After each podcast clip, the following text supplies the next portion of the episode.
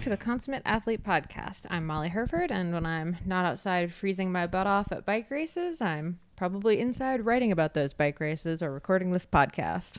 And I'm Peter Glassford. I'm a registered kinesiologist and an endurance coach, and you are here on the Consummate Athlete podcast where we talk to people who move in all different types of ways and those who coach it and study it and are experts in it and and occasionally just people who are like you and I and just just do the best we can. We, Are weird about it? yeah, we try and learn what we can and, and sort of like try some different sports along the way. And that's what this podcast is about is trying different things, moving a bunch. mm-hmm. Yeah. So we were out watching people moving. I was gonna say, I feel like this week we tried to become spectators. That was our Well, we, we had two big uh, cyclocross events. This is like a merger of mountain bike and cyclocross uh, locally. Mountain bike and road, I should say. I apologize. Yeah, where where were you going? Uh, so it's quite a fall-based sport. Uh, lots of on and off bikes, so lots of different movements and stuff. So it's good. I enjoy watching people and seeing how how they're they're able to deal with this feat of getting on and off the bike and carrying the bike upstairs. And boy, there was a lot of stairs at this latest race in Midland, Ontario, the Pan American Championships. Yeah, I think it was Clara Honsinger I was talking to after the race. She got second in the elite women's, and I was I asked what her favorite and least favorite part of the course was, and she's like, "Well, the third flight of stairs seemed a little extraneous." I was like, "That's fair." Yeah, yeah. Last year it was two sets, and this year they went for the the full three. I felt so bad. There was one the one set of stairs. It was a stair set about maybe ten meters, and then another stair set. I've never felt so bad for people watching them get you know get to the top of the first flight of stairs and then just like look slightly up and see the next one coming. in the distance. Yeah, Yeah. Yeah. The feeling of despair. Yeah, and then there was a muddy chute that was sort of the spectator zone of watching the riders uh, try and navigate it, and it did look tricky. I think everyone had a, at least one sort of tricky time down it where they were sort of semi off the bike, semi on the bike, and there was a couple of of good crashes, we'll say. Only a few that I saw that ended in sort of injury. So hopefully everyone's okay after that. I think it was a really good reminder that even elite racers go go down regularly. Like I think every racer I saw Fall- fall regularly, bobble. yeah. like one bobble. Yeah, it definitely happens. It doesn't need to look that smooth, right? It's sort of figuring out. Uh, I'm always fond of sort of the idea of like tension on, on the bike and sort of applying that tension, whether you're turning or finding balance. I think the one thing that like separates the hot, you know, the top pros from everybody else is the ability to get back up, quickly reassess what happened, and then get going again. It's really, you know, they there was one guy who somehow like fell, flipped his bike, and like was somehow righted again, but backwards, and like very quickly pivoted it. I think it was a guy on a pivot. Come to think of it, Yeah, um, pivot bicycle. Yeah, the yeah avoiding that like full out catastrophe, like bike in the fence, you know, out into the forest and upside down and disoriented. Yeah, it's. I, I don't know how you really train that aside from just a lot of riding and a lot of crashing. Yeah. Um, I mean, it might be partially genetic. Like, you just don't have that same fear mechanism of, like, oh my gosh, am I okay? Am I okay? I don't think they ask if they're okay. They just ask, how can I get back to going in a straight line again? Yeah, yeah, and maybe just it's it's hard to say. I guess just keep keep keep stuff tight. I guess, but yeah, I think that it sort of brings home that importance of practicing. You know, we know these chutes, these sandy bits, um, technical bits are, are coming, and and sort of practicing things like taking your foot out and running down even like it- running down would be an option too and you know you could see people just hadn't run down a slippery mm-hmm. slope before Well, and the one thing you kept mentioning, too, is, you know, we saw pictures of people who were nailing it, especially on the first day. And, you know, the kind of only difference between them and the people that were epically crashing out was just being in that tense ready position. Well, oh, on maybe not even tense, but in control, sort of ready position. Yeah, the position. I mean, and you see that with so many movements, right? Like if you're squatting, you can sort of say like, okay, there's there's a position that we would expect success from, and then there's the more extreme, you know, way far back or way far forward on the bicycle, or in the squat for that matter, where you you would expect maybe there would be an issue. You know, if you're too far back on the bike, then you sort of the front wheel's not weighted as much. You're losing the front brake. You try and turn, and the front wheel, you know, has no weight on it. Um, and then you're not in position to sort of be dynamic and push into the the pedals, the wheels, right, and, and maybe cause the bike to turn or unweight. Mm-hmm. So Yeah, so it was a super fun race to be at. Very cold, uh, but yeah, good to see a lot of people. Had a lot of good conversations. Got to talk to a few people about actually my new book, which I'm very excited about. It's right. What is the title of your new book? The Athlete's Guide to Sponsorship. Uh, so it's this weird little passion project that I've had for the last, I think, four or five years now. I started writing it a few years back. Yeah, you've been ticking away at it. Yeah, it's just kind of been this slow growth, but I mean, I've worked in kind of every level of the sport. I've been, you know, a racer in a bunch of different sports, but I've also been a team manager. I've been a journalist for over a decade. Uh, you know, I've worked with companies. I've, you know, talked to a lot of sponsorship directors and social media managers and all of that kind of stuff. Uh, so I've kind of gotten to get, and I've coached a bunch of youth camps too. Uh, so I've kind of gotten to see a lot of the sort of behind the scenes when it comes to athletes getting on teams and getting sponsorships, and you know, gotten to see a whole lot of race resumes coming my way for you know an assortment of reasons, and yeah, kind of all of that put together made me realize that a lot of I'm going to say part like mainly young athletes, but really any athletes that are kind of hoping to have more of a career in the sport, whether you're already a pro or you're hoping to go pro. Uh, there's a lot of information that's kind of missing from the conversation, uh, just like how to connect with companies and how to put together a racer resume and what to put in an email and And you were able to get like interviews. It's not just your Yeah. opinion. It was people who were team managers or brand brand marketing, you know, managers, I guess. yeah, lots of case studies in there and lots of yeah direct stu- information from the people who are actually signing the checks. Right. Um, so yeah, it's a really interesting book. I'm super proud of it. I'm super psyched on it. So we'll have links to that in the show notes if anyone is interested Is in checking it a out. website or it's, it's on Amazon, so you can search. What are you Yep, going to search on Amazon? the Athlete's Guide to Sponsorship. Okay. Um, yeah, and then you can find more about it on theoutdooredit.com. There is actually a website, um, but links are all over on the Outdoor Edit, so that's kind of the easiest way to find it. And yeah, I have lots of information coming your way with that, and I'm yeah really stoked on having that finally out in the world. Um, also, I know a lot of parents listen to this. Parents, if you have a young teenager who wants to be a racer, highly recommend this as like a stocking stuffer for Christmas. Right.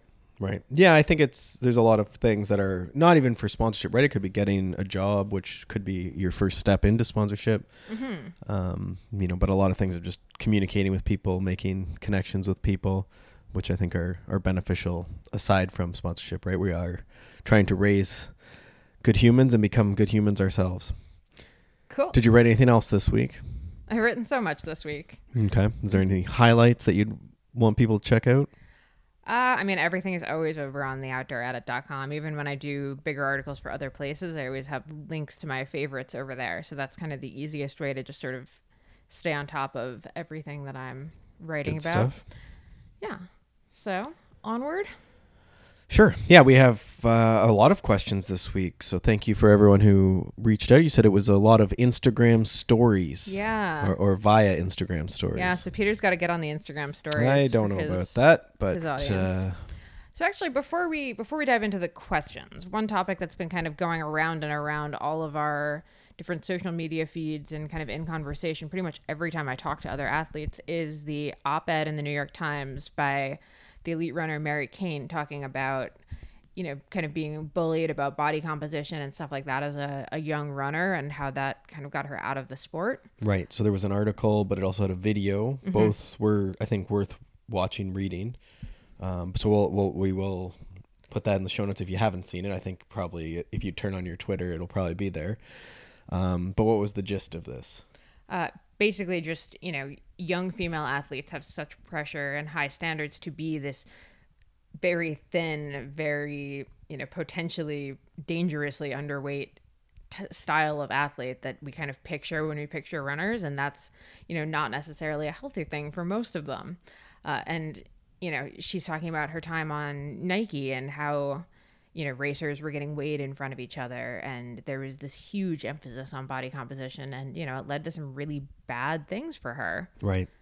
um you know not the not the least of which you know eating disorder dropping out of the sport you know kind of ruining her love for running too Right, and there's sort of those multi factors, right? There's, you know, did we miss, you know, a peak, you know, of, of athlete, athletic excellence by not taking that more longer term approach, you know, just trying to like really push that weight down versus letting the body evolve over 10 to 20 years type thing, right? Mhm.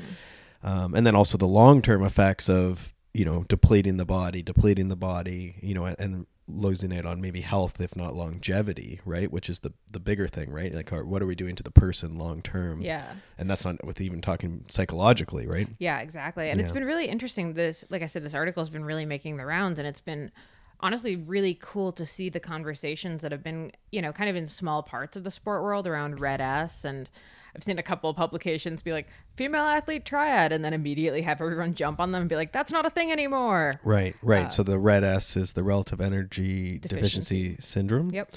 Uh, Trent Stellingwerff is uh, a researcher out of Victoria, Canada, who is on our dream list of having on the podcast. But he's put out a bunch of good stuff recently and through his whole entire career. But recently, in light of this article video, um, which is worth checking out as well. Um, and and I to me the the tricky thing is still, you know, what do we do about this? There's a systemic thing, perhaps. You know, there's beliefs around oh, you know, racing weight and getting lighter and what that involves. But the the actionable steps are tough, right? You know, we come back to that you know if you sort of train like a cyclist and try and just fuel your body appropriately but that's that's very nebulous right? It's very easy to say things like that. And Well, what if that anyone means. listened to our Katerina Nash bonus episode, I think a week or two ago that we put it out, uh, she has a great line in there about, you know, she sort of accidentally made the decision that she wanted to be a healthy human instead of going for those quick gains. And, you know, she's obviously, when she's gone to the Olympics, she's, you know, peaked a little bit and focused a little bit more on,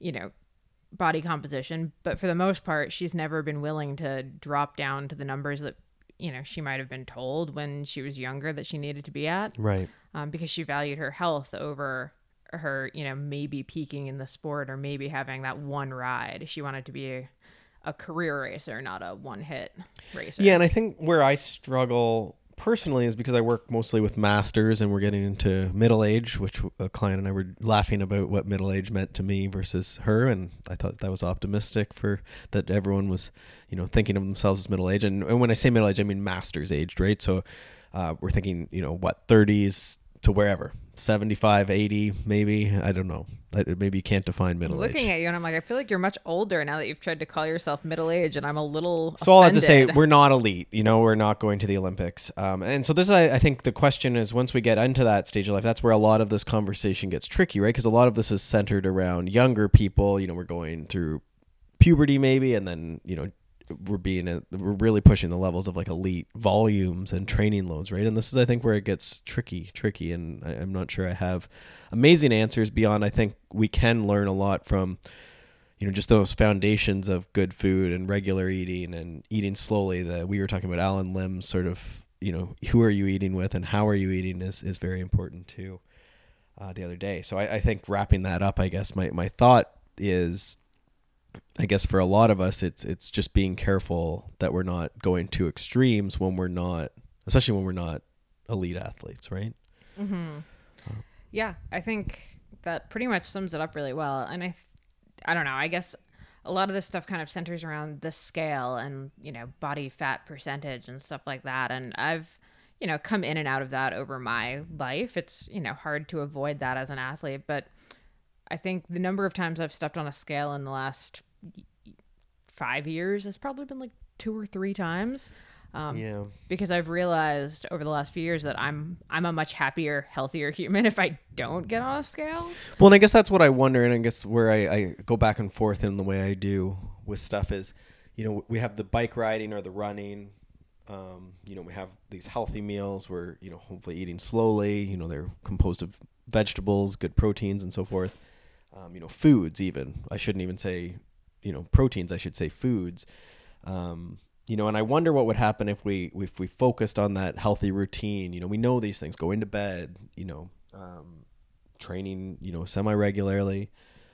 Um, you know, what would be the effect if we did that and focused more on sort of how we're feeling every day, right? Are we fueling appropriately for that? And I don't know. I think a lot of us could do pretty well with that sort of focus of like, how do I feel? You know, maybe there's I don't know. I don't know. How do I perform? Right? Like the performance piece is, you know, for even for our master's age people, right? Like, are we performing like junk or are we like making progress? Right? Well, I think we outsource a lot of information at this point, right? Like you get on your smart scale and it tells you your your weight and your body fat percentage and your bone density and all of these other numbers. You get on the bike and it tells you your power numbers and your new threshold and how hard you're working and right. You don't really think about how how does my body feel right now? How are my pants fitting right now? How how does this how hard does this workout feel right now? Well, and and the pants fitting is like an interesting thing too, right? Like I don't know, can we even say that anymore? I don't know. I don't know. Um, That's always been kind of my measure, but Yeah, and, and then I guess that gets to the point, right? Like if you're because you could start strength training and you could potentially weigh the same, but then your pants fit looser if we're allowed to say that, you know, or, or maybe you you look better in the mirror if that's if that's what we're doing. I don't know if that's if we're supposed to do that anymore or not. Um, well, if you but feel like you look better in the mirror, I mean, yeah, yeah, I don't. Again, you're you're more muscular, more toned, right? And and I don't know if that's you know versus the weight. Like, what is the weight? We all have the five pounds we want to lose, but what what is that, right? And that's that's I think the tricky bit. The whole thing's very tricky. yeah. So no no answers here, Right. obviously. Um, but I just thought it was kind of important to bring that up, just because it is this topic that's getting a lot of attention right now, and I think we're going to try to do an episode kind of around Red S and talking about how it's not just this one tiny group of a population of athletes that's affected by it. It's it's something that a lot of people struggle with. Yeah, and I guess we'll link to so Trent Stellingwerff had like a a pyramid of sort of like you know what level in the sport are you? It started at the bottom of the pyramid as sort of you know juniors, but I think we could almost put and I would be interested to know his opinions on this, but sort of the junior you know we could put age groupers, lifetime athletes in there, and, and really the foundation of that thing is just you know this is how you make yourself a meal at regular intervals throughout the day you know getting to sleep on time. Um The boring stuff. you know and consistent training. And yeah it, i just you start simple right? And i think we have to come back to that. And the question is if you know you trained and acted like someone who was a bicycle rider you know and, and a healthy human for five years like what what you, know you should see the the boat steering that direction right? And i think that's we have to have confidence in that right? Yep. on its own. Yeah Awesome. yeah, and I think I guess the only other thing it underlays is as we get into more extremes, there's support, right? So that there is the access to something like a, a psychologist, a sports psychologist, maybe. Um, you know, because obviously that's the the tricky bits is that there is all this so- psychosocial stuff tied up in it. Yeah, for sure. And very clearly, there was a lot of support structure that was flawed or missing in the case for Mary Cain. Yeah, and just leaving it up, you know, coaches are getting thrown under the bus and probably deserve in, in this, but I think we uh, can all agree that at least one of those coaches deserves that. Sure. Sure. I guess. Um yeah. So all that to say, there's help out there if it needs to get complicated, but sometimes if we sort of just pull back layers, maybe there's maybe there's a simple solution to some of the trickiness. All right, awesome. Tricky's the word of the day. Tricky is the word of the day. All right, next question. I feel like you're not going to find this one tricky at all. Okay, good. You're going to have firm opinions. okay. It's going to be good. Yeah, that's rare. All right. Um, yeah, so our friend wanted to know she's getting ready for winter training. She wanted us to discuss the pros and cons of smart trainers, regular trainers, and rollers for indoor cycling. Uh, she's been using just a plain old kinetic stationary trainer. Um, she downloads some workouts from Training Peaks to her Garmin. She's been encouraged to join Zwift, but she's resisting for some reason. Um, she says, I enjoy pedaling along, following a workout, and simply listening to music or podcasts, but maybe I'm missing out on all these techno- technological advances that have been made of late. Curious to know what you guys think. So, Peter, should she give in or should she join our Zwift rebellion? Um, I mean, I had an interesting conversation with my arch nemesis and good friend and fellow coach, uh, Andrew Watson, yesterday, and he he's very like he's came from the same old school I did, um, but he has been on Zwift I think since pretty early, and he really likes it, and it's really kept. He finds that he keeps him. He's been ri- riding and racing again as long as I have, so say twenty years and he's found that it's sort of rejuvenated his winter training. Now he does a lot. He goes out in snowshoes with it, you know, for with friends or or whatever for, you know, just at a lower intensity. And he I think still skis a bunch. So I don't know. I, I think in that rambling answer, I, I don't like it. Some people really like Zwift, but there's absolutely no reason you need to do it. And I think if you're resisting doing it, yeah, don't if, if you're it. able, I think the other advantage, I guess, especially if you've never done it, is like you probably don't like you like listen to movies or watching movies, listening to music. That's great. You know, try and have. I like that you have some workouts there. They don't have to be super hard all the time. They can be like cadence pyramids. You know, change your cadence around. Practice accelerating a gear so you're in a gear and spinning it up every five minutes for an hour. You know, if you chunk things up like that, the hour goes by. And if there's a lot of people, if they just rode for like 30 minutes to 60 minutes, you know, three times a week and then tried to get out hiking or skiing or, you know, running if you run, there's a lot of options to get outside and mix it up. And that's really what this base season, which there's, I just did a base one type uh, article, I guess, on this early season stuff uh, on smartathlete.ca. We'll link to that. Um, but my, my vote would be keep it simple. Now you'd also say stick with the regular trainer versus upgrading to a smart trainer, and I I know you like rollers. I mean, it's all good. I, we were having a conversation this morning about just like you know, you spend sixteen hundred dollars on a smart trainer. Like to me, that's you know a crummy mountain bike that you can go ride in the winter. That's a set of cross country skis. That's you know maybe some boots for trudging in the forest. You don't even need snowshoes. I don't think for most people. It's a pretty solid gym membership that has like a Sure, sauna, you get spin your classes. your YMCA type membership, and now you have exactly access to everything. You could do a cardio little circuit. You could go swimming if you're into swimming. You could go again sauna. Everyone's doing heat training, so you could start sprinkling some of that in and just not be freezing all the time if you're in Canada. Um, you know, and you're still probably not at six hundred bucks. You probably have five hundred bucks. You could get a plane ticket and go visit a friend in wherever your friend is in some warm destination. So That's what we did the year we were here for the winter. We got YMCA passes and Yep. we just hung out in the sauna a bunch. We were trying to remember what the heck we did. Yeah, how we got through. we were here last So I mean, winter. I'm I'm very much, and this is the consummate athlete podcast, right? So I think you know we're in the off season. Embrace that off season. Um, I actually just sold my smart trainer, which is we're also going away for a bunch of the winter, uh, conveniently and fortunately. Um, but if we were home, I think I would honestly have stuck with that and just sort of mix it. Like again, get to the gym membership, try and get out hiking, walking, you know, riding outside. Like I think that's the like going outside has also been lost a little bit. There's you can't do it every day of the winter, and it depends a bit where on where you are, and you got to you know choose on safety and, and and time spent and stuff for sure. I understand that.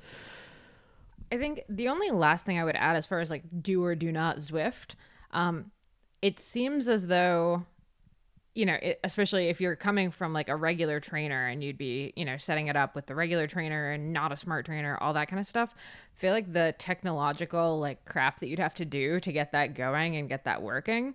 Uh, just feels like more trouble than it's worth if you're already perfectly happy with what you're doing. Yeah, I always again I'm sort of I'm slow to change on stuff, which I think works to my favor a lot. But then I also don't do something. So I do. I have lots of clients who are cutting edge, and I appreciate them so much because they keep me informed to like what Zwift is, and and that's you know how I've learned about it and can support people and give sort of troubleshoot through all this stuff.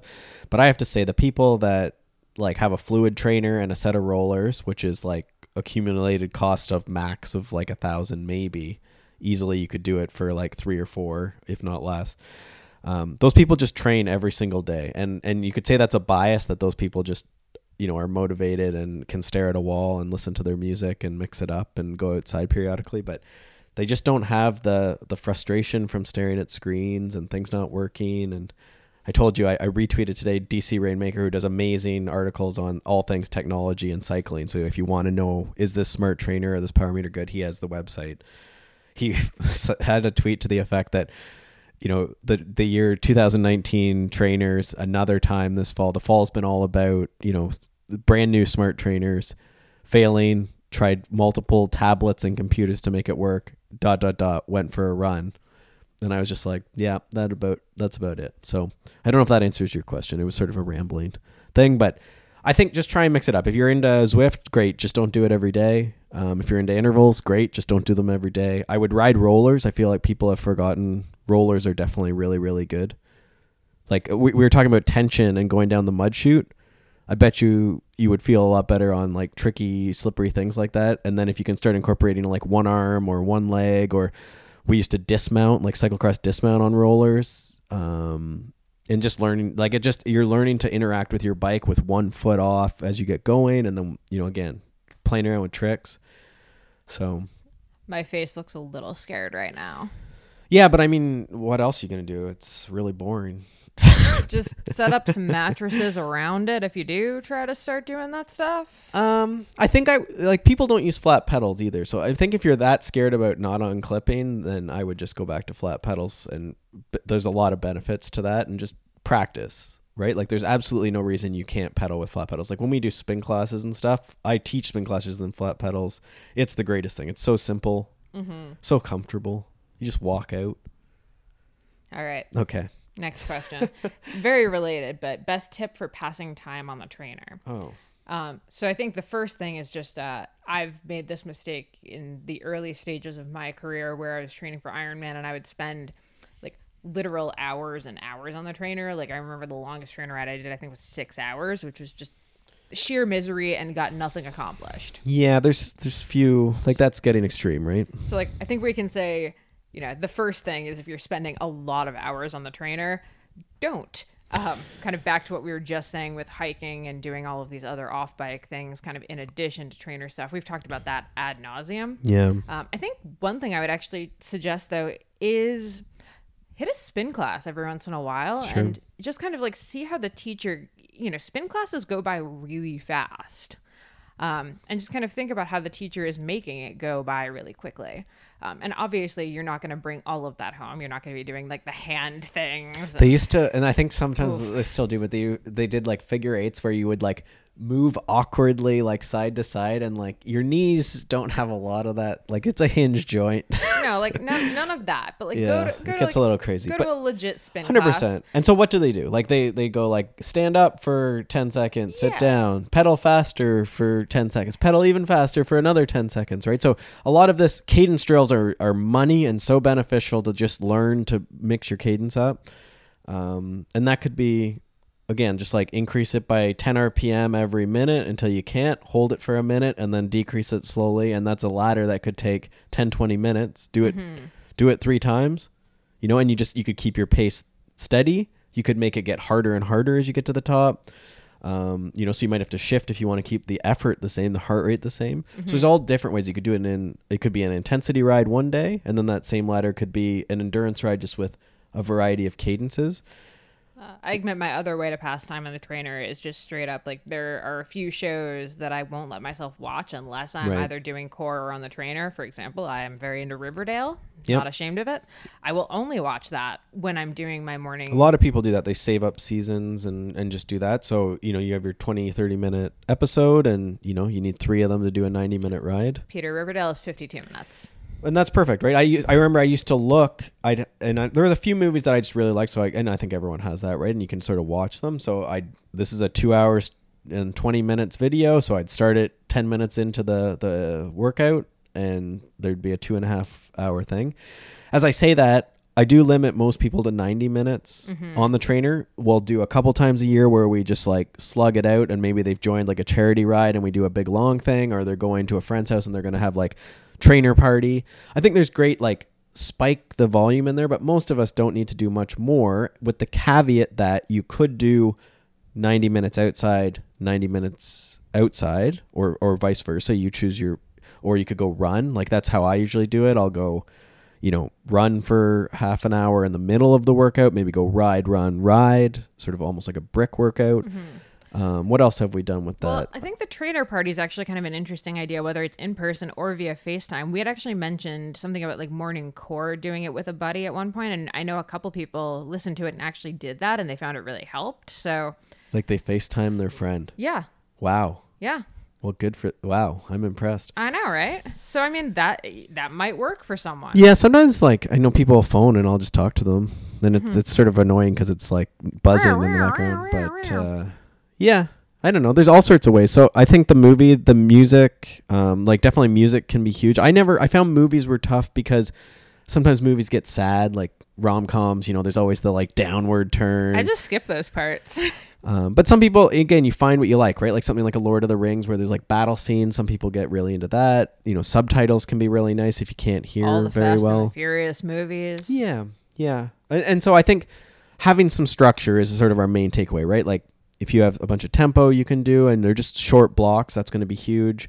having a fan, people don't ever like it's way too hot and then that gets like really overwhelming and you're already overwhelmed and then you you know fail or get off uh, so make sure you keep it cold open a window big giant giant giant comic comically big fan think the last point is really just like, hey, the trainer sucks sometimes, and like it's actually really good training to. this was part of my argument with watson Peter yesterday. makes this argument all the time. It's it's really good mental training to just have to stare at a wall and be really bored for you know forty five minutes to an hour or whatever. It's you know it's gonna make racing seem like fun. Yeah, and I think that's like if if I if I'm only on the trainer, it'd be like say Tuesdays are intervals. Then I would usually do music and stare at the wall, and I stare say stare at the wall a little like tongue in cheek, I guess, but like I'm literally staring at a wall and focusing on doing the power that you're supposed to do for that hour 90 minute workout. And it's it's hard. You have to like really focus and it's like oh this 3 minutes takes a long time or this 10 20 minute tempo interval.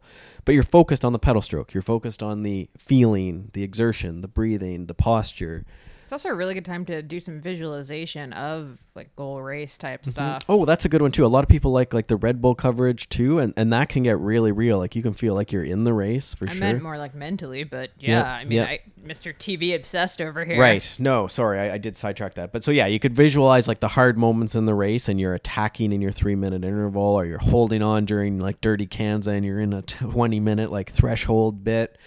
Um, but the the visualization can be taken to video. Some of the GoPro cameras, I remember doing a bit of that. Like you can go GoPro for different areas, um, you know, climbs even, but also descents and and more fun stuff too. Mm-hmm.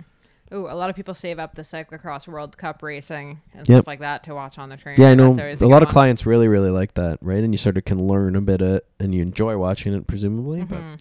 hopefully, there's some ideas there. Yeah. Pick your poison. All right. Next question. This is very like she wants to just kind of hear. Oh, her. oh, I forgot one really, really good one that people don't do, but super beneficial.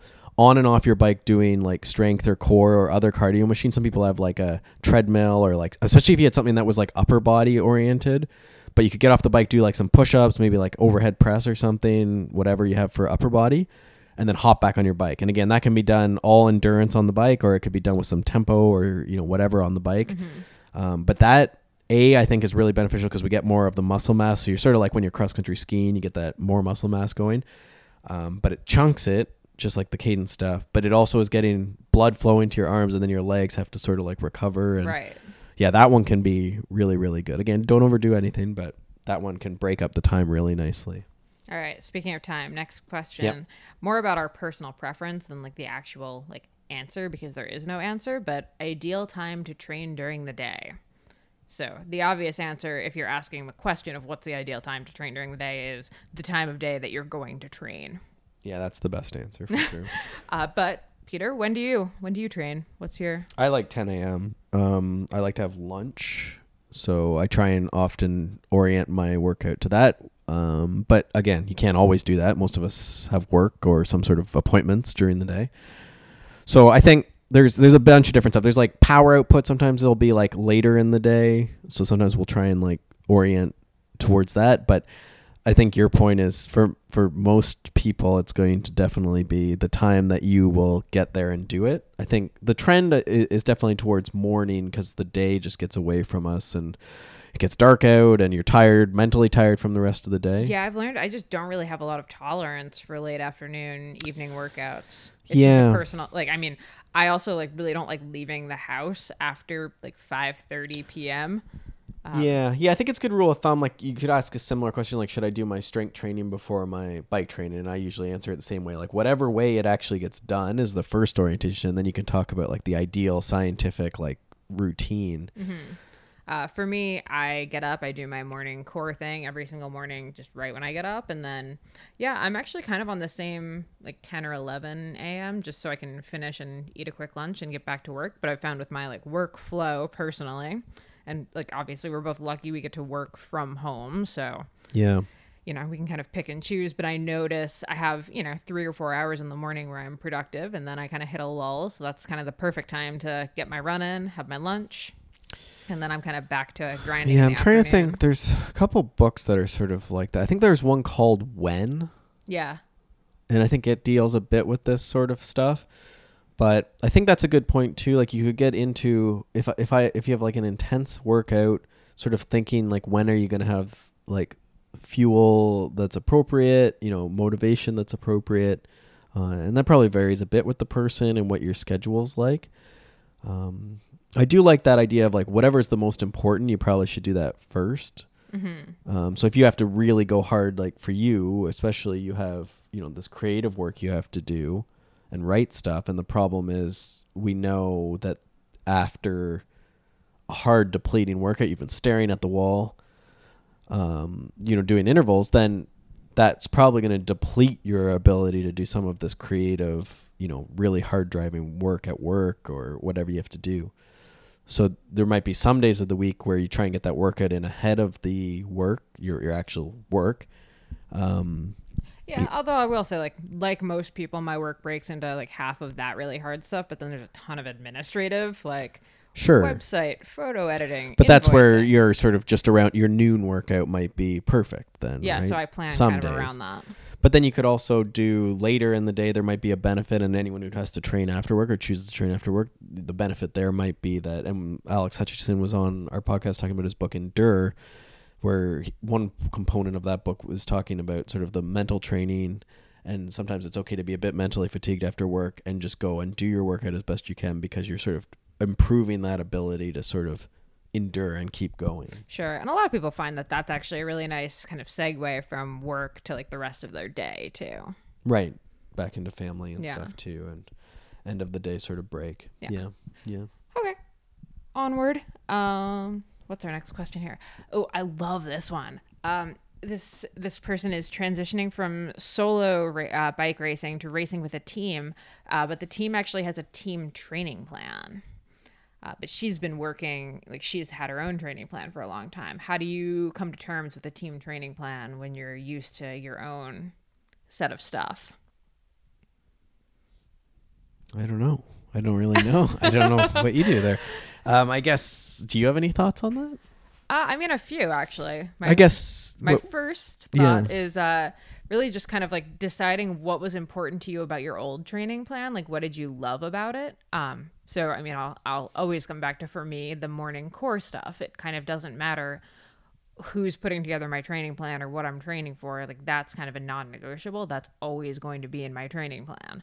Um so I would keep doing that. Um, if you're someone who really loves solo rides and your team is all like team based rides, you know, I would try to, you know, maintain one solo ride a week. And I think most teams are pretty open to if you're like, hey, this is what I need for me to be happy and doing well. Um, they'll they'll let you do it, but it's a huge transition. I remember I had this with when I actually joined Rutgers Cycling. They had a team schedule, and you know we trained together four to five days a week, and that was a complete difference from my previous, you know, one route that I rode and trainer sessions that I did by myself. And suddenly I'm you know out with this group of people. Um, so it's it's intimidating at first, and it's also, you know, kind of irritating because now you're not on your own schedule. You're on you're on what the team is doing. Yeah, I guess my paralysis on this is that there's a lot of I'm not 100% sure the situation as far as like what is training like before the the team and then what is the team routine like. Um, but I mean for a lot of people that could be good. Like you you get into the with the group and then the group's going to do maybe some hard sessions and then hopefully there's enough easier sessions between that. So I think the the upside might just be doing something different. And, well, like and- you've said a billion times, that everything works for six weeks. yeah, that's a Dan John thing that I stole, but um, yeah, and I, I mean changing things. That's why we have phases of training in the year, right? So I think my only caution would be just make sure that there are enough days that are easy enough for you and, and endurance enough for you. Everyone's again different in what their endurance pace might be and how much rest they need. So that's sometimes with like varsity programs. Um, it tends to be running a bit more, but maybe riding's like that too, where it's just like always just hitting it super hard. Mm-hmm. So I think just being, you know, making sure there is enough personalization for you. But I think, you know, the group aspect for a lot of people takes away a lot of the choice you need to make and decisions you need to make and and just pushes you right and and that's racing's hard and it's with people so i think having people to train with can be a huge asset right because that's how you're going to race I think you're completely right about the the effort. Like I was Rutgers was mostly guys and me, so I don't know if this is an all female team or all male team or mixed or whatever. Um, I was racing with a bunch of or riding with a bunch of really fast guys, so I was so burnt every single ride, Yeah. just hanging on for dear life, and that was probably not the best thing for me. Um, but I was my pride would not let me be like I need to take more days off or I need to cut these rides shorter. Um, so yeah, don't be afraid to do what feels right for you. Sure. Yep. Yeah, I think should be good, but yeah, just Yeah. make sure you get what you need. Yeah, and let us know if you have any more kind of specific questions as it progresses. Cool. All right. Uh, keeping nutrition on track as a new to college athlete.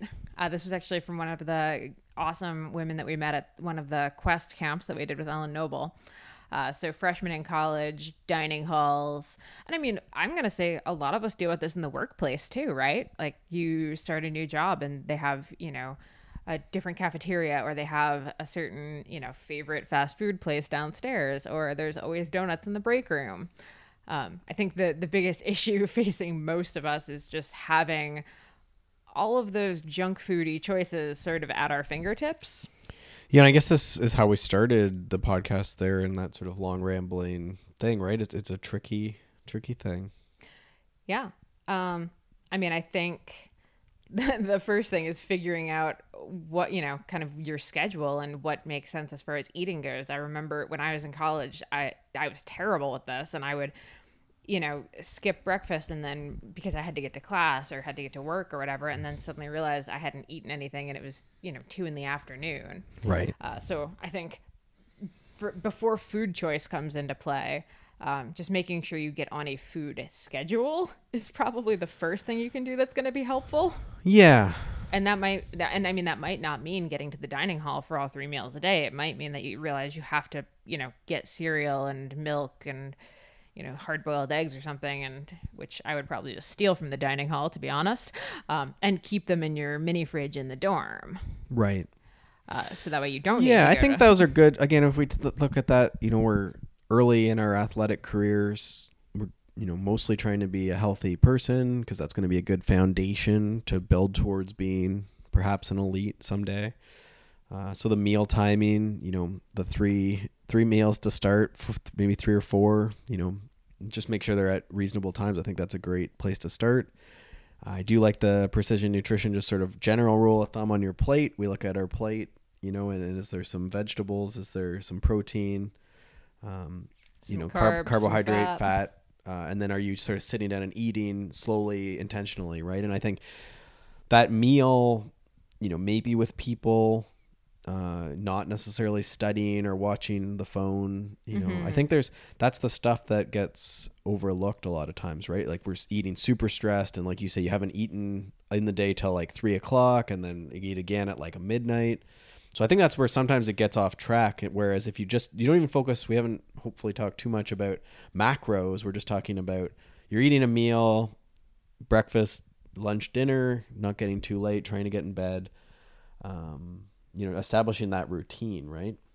Yeah, I do think though college, especially dorm people, uh, tend to not really have a lot of.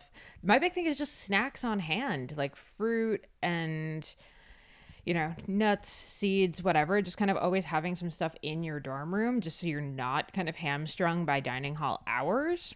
I think is actually a really huge thing that I wish I had thought Especially if you're training in school. Yeah.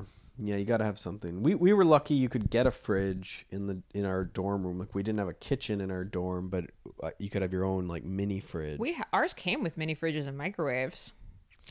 yeah, we had a kit a kitchen we could share maybe. I feel like now there's like some kind of newfangled thing that we don't even know about. We're like, oh, fridge, and they're like, uh, we have this like robot thing that just Right. cooks our dinners for us. We don't even know what you're talking about right now. Yeah, I mean planning, right? Like if you know, you know, again, sometimes you're gonna have to be up late, and that's sort of the fun of college and stuff. But having, like you say, plans in in place, whether that's you know some fruit you can get, or where do you get the fruit in town. Um, a lot From of the, the dining hall in your backpack on your way out. I mean, a lot of the dining halls you can get extra stuff. Um, and it's I think you have to pay whatever you get. I don't know why you're stealing everything all of a sudden. Well, you swipe for the meal and then you go in and you like fill your backpack up. oh, I don't know if that's how it works ever. I think a lot of places you pay on the way out now. I don't know if everything's a smorgasbord of, but I Oh. guess some places are unlimited. Dining halls are totally unlimited. Oh well, then I guess you can do whatever you want. Uh, okay, that's that's good. Best of luck to you. If there's a specific challenge, let us know. Yeah, definitely. Um, okay. Fueling early morning workouts. Food seems harder to digest in the early morning. Yep, and this is the issue with races that aren't elite bike races. Um, you know, it's it's funny every time I'm in cyclocross season and I realize, oh, like race time for what I would have been racing is like 2 p.m. But when I race any other kind of race, whether it's triathlon or ultra marathon or whatever, it's always like an 8 a.m. start or like earlier. Yeah. I mean, I like for Ironman, we were up at 3 a.m. and starting to eat, and it was a nightmare. Yeah. Um, so early morning workouts. I, you know what? I'm just gonna throw it out there. Like, I think sometimes, especially when it's super early morning and you're trying to like get ready for ra- get ready to figure out how races and stuff go. I wish I had actually done more training with using like one of those carnation instant breakfasts or ensure type things that we ended up using for Ironman. Yeah. I wish I had trained with that more because I didn't really do it at all until the day of Ironman, and my guts were okay, luckily, but that was Well, and I think we need to move. back up, right? This is that gameplay concept that I really like. I think I might have invented that, but we'll just say gameplay. Yeah, yeah, you definitely invented gameplay. Yeah. Um, so the idea is that okay, we have a, we know we have a race coming up at eight a.m. All our races are early. Then that's our earlier question of when should I do my workouts? Well, some of them should probably be around that time, right? Maybe it's a weekend workout, like your key Saturday intensity workout that's getting closer and closer to the race. Um, you know what what the race is as far as intensity duration. We want to do that around that time, so then you can gameplay what is breakfast. You know, you could do that early. It's going to be pretty small. Again, Molly mentioned sort of like the pre-made breakfasts, which you can poke a lot of holes in, but they're made to be digested and provide some sort of calories. Uh, so the Ensure stuff is is fairly popular for that reason. But it could be just a simple small meal, right? Like you don't need to. The, the trick is that you're nervous and you're used to having a breakfast, but it's going to be a smaller meal, right? A snack. And then for some types of racing, you can start fueling right away. So it almost doesn't matter. Like you almost don't need to eat much beforehand at all. Um, for something that you can't fuel, like a cyclocross race, a 5K run, it's sort of just putting a little bit of something in there so that you have that, right? But that could be, I mean, it could even be in your warm up potentially if it's an earlier race, right? You could just start fueling sort of in the warm up like you would normally fuel, right? So I think the number one thing is figure out what works for you because you're going to see a huge. You're going to have the person that has a full bacon breakfast at 6 a.m. and then they can race at 8 and they're happy. Those people suck. And then you're going to have, you know, Eggos or waffles at, you know, 6 or 7 and they're fine. And then you're going to have people that just have like a tiny bit of oatmeal, you know, a little bit of banana, you know, maybe a bit of egg or something, or rice and eggs is a common thing. And then you're going to have the person that's just like, man, I'm just going to open a boost or a Ensure and drink that at around six or seven and go to the line and I'm going to feel a okay. Yeah, I'm a huge fan of recording your experimentation here as you kind of go through this. Yeah. Uh, because it really helps kind of narrow down what actually works and what doesn't. So, you know, keep a spreadsheet, right? Like, I had a 45 minute run this morning. I did, you know, I ate one Eggo with maple syrup and butter. Like, had to sprint to a porta potty at mile three. Like, you know, actually keep those notes, and it really helps figure out what what ingredients and what macros are working for you and what really is not. Yeah. We did a run the other weekend and we made like some, they were like gluten free. Trader Joe's gluten free pumpkin pancakes. Usually, So I do not have to stop on a run. I had to stop twice, so we are definitely not doing those pancakes in the future. Maybe not pre. Back to sweet you. potatoes only. Okay. Okay, At least so- it's still orange. Anyhow, so practice, keep it a little less. Um, I don't Yeah. know if I have. It's pretty simple stuff. Well, think- simple as far as like the the complexity of the meal. no, I think a lot of people end up kind of assuming that they need to have like a full breakfast, like 600 calorie. No. And I will say, like, it's amazing how fast stuff uh, piles up calorically. Like, if I think about my two, because I do two Eggo waffles, that's my thing. Um, but I use maple syrup and butter, and by the time I'm done with two Eggo waffles with the maple syrup and butter, I'm probably at 600 calories Right. with the amount of maple syrup that I use. Yeah, Uh, and so I think- be be aware. You know what I like too about that is the simplicity. I think sometimes, yeah, it just gets too complicated, you know, and not flexible enough to do on the road. And so I think, yeah, especially in this like where everything has to be like the most perfect foods, right? man, I was talking. This isn't someone, like everyday breakfast too, Yeah, right? Like you didn't have Eggos this morning. Did not have Eggos No. this morning, but I was talking to someone at a at a you know women's talk I was doing, and she asked me after what my pre-race breakfast was, and I said a bagel, and she looked like I just murdered someone. Right. like she was appalled, and I was like, man, you know what? It it works. I'm fast. Right.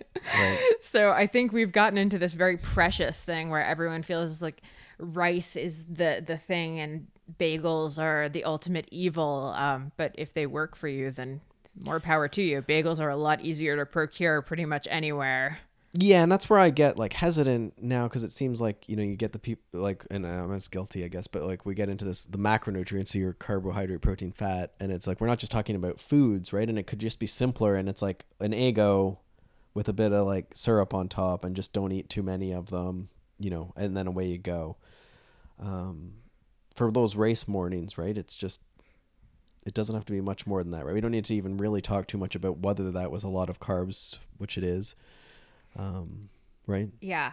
And okay, last last word on this topic. Uh it's yeah, digestion in the morning sucks. Um you might want to eat and then take 5 to 10 minutes to do a little bit of like I, meditation, deep. Oh, breathing, a- stretching, yeah. like something before like going out the door. I just try to kind of down regulate your nervous system because I mean early morning workouts are still going to feel kind of like hectic, right? You wake up and like kind of feels like a race morning like ah, I have to go. And that's yeah, that was a part of this question was that sometimes it's hard to digest in the morning and, and maybe there's some race nerves. So I do come back to the gameplay and food that you like and can try and get down, but the ensure like might be the starting point, you know, start with something that's like whatever that thing is and just try and do that, but then try and practice and then as Molly says like some down regulation in the morning because if you're more on that like really excited side of the curve you probably would benefit from just trying to do deep breathing you know Have a chapter of a book you can read real quick, whatever.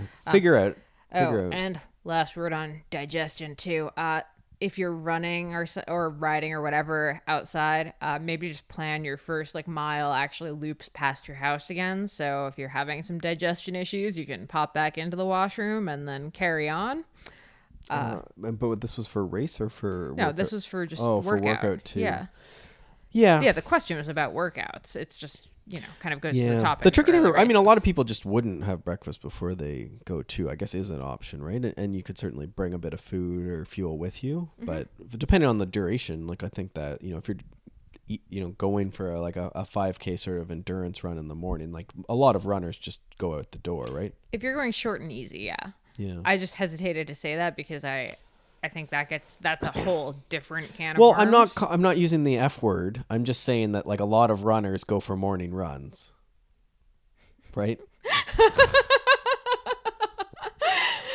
Yep. Yep. right and they've been Didn't- and we've been doing this for many many years You're right. Did not drop that four letter F word. yes Okay. Last Four or six?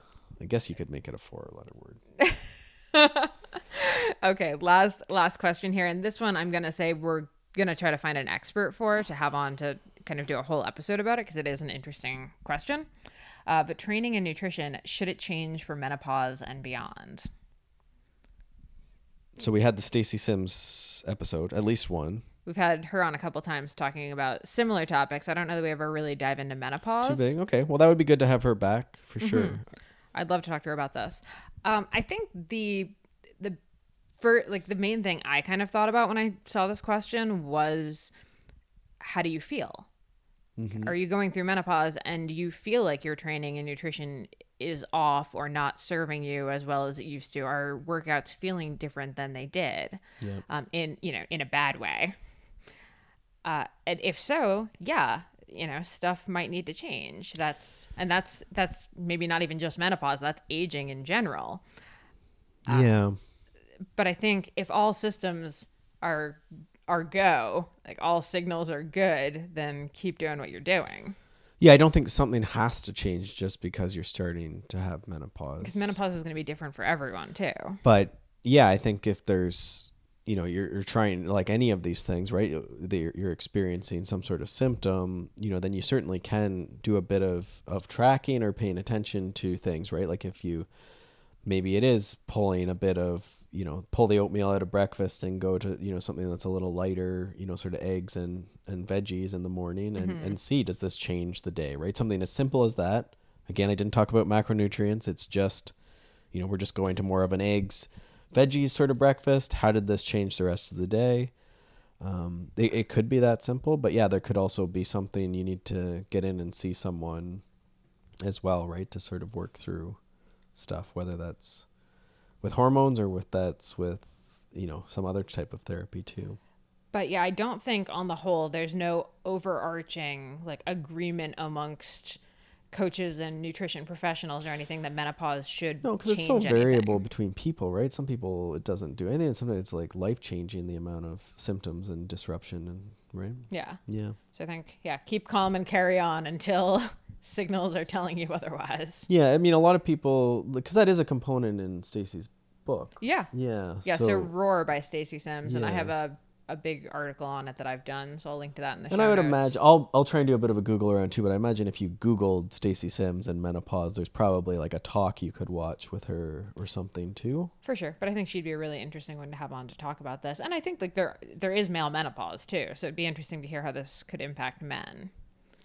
Yeah, yeah, and I, I don't even want to go into it too much. It's sort of beyond my stuff, right? But yeah, I think going by how you're feeling and just you know trying to change things a bit, right? If you're feeling like you know suddenly you know you're putting on a lot of weight, then maybe it is a, a little less food or a little bit more vegetable focused, right? And a lot of us, this goes into all of the the questions, I guess, too, right? Like there's usually we get like off into these macronutrient or, or whatever things, but then there's, you know, something obvious like, you know, too many drinks in the day or, you know, obvious like candy stuff, right? And you, you've sort of said, or what, I'm trying to think of the quote. I don't know if it was from you or if it was someone else, but If it was brilliant, it was probably me.